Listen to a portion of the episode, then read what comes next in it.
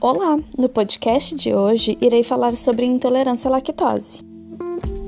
A intolerância à lactose é a incapacidade de digerir a lactose. O problema é resultado da deficiência ou ausência de uma enzima intestinal chamada lactase. A lactase é uma enzima que ajuda a digerir a lactose, um açúcar encontrado no leite e em outros produtos lácteos. Ela é produzida por células que revestem as paredes do intestino delgado. Essas células, chamadas células epiteliais intestinais, possuem microvilosidades que absorvem os nutrientes dos alimentos que passam pelo intestino para que possam ser absorvidos pela corrente sanguínea. A lactase funciona na borda da escova para quebrar a lactose em açúcares menores, chamados glicose e galactose, para que ocorra a absorção.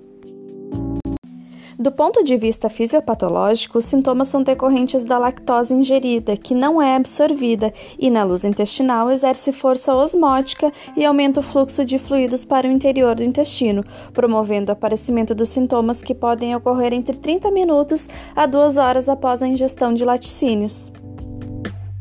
As manifestações clínicas mais comuns são inchaço abdominal, cólicas, gases, flatulências, diarreia, assaduras, náuseas, vômitos, cãibras e algumas vezes constipação intestinal.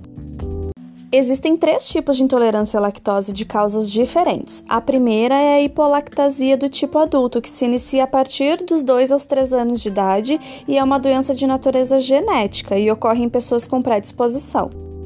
A segunda é a intolerância congênita à lactose, que é uma doença genética congênita na qual existe a ausência de lactase. Manifesta-se por diarreia quando o recém-nascido recebe leite contendo lactose, que pode ser do tipo humano ou fórmula à base de leite de vaca.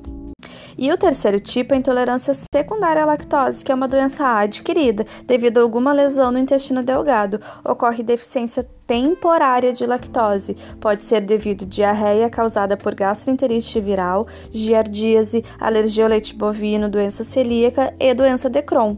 Também pode ocorrer em bebês prematuros, ainda incapazes de produzir lactase em quantidade suficiente. O diagnóstico dessa intolerância alimentar pode ser clínico, por teste respiratório para pesquisar a eliminação do hidrogênio em amostras de ar expirado, por teste de tolerância à lactose e por teste genético.